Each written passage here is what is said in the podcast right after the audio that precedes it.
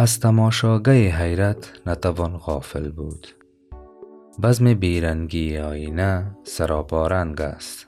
حضرت بیدل می فرماید جلوه های حقیقی رنگ ها و لطایف مختلف دارد و این رنگ ها و لطایف به اعتبار دید دل عارف است ورنه از بزم بیرنگی رنگی نیست.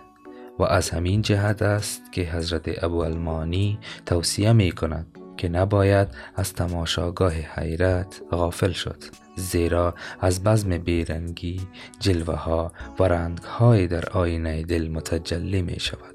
و جای حیرانی این است که از بیرنگی رنگ ها جلوگر می شود. و سلام.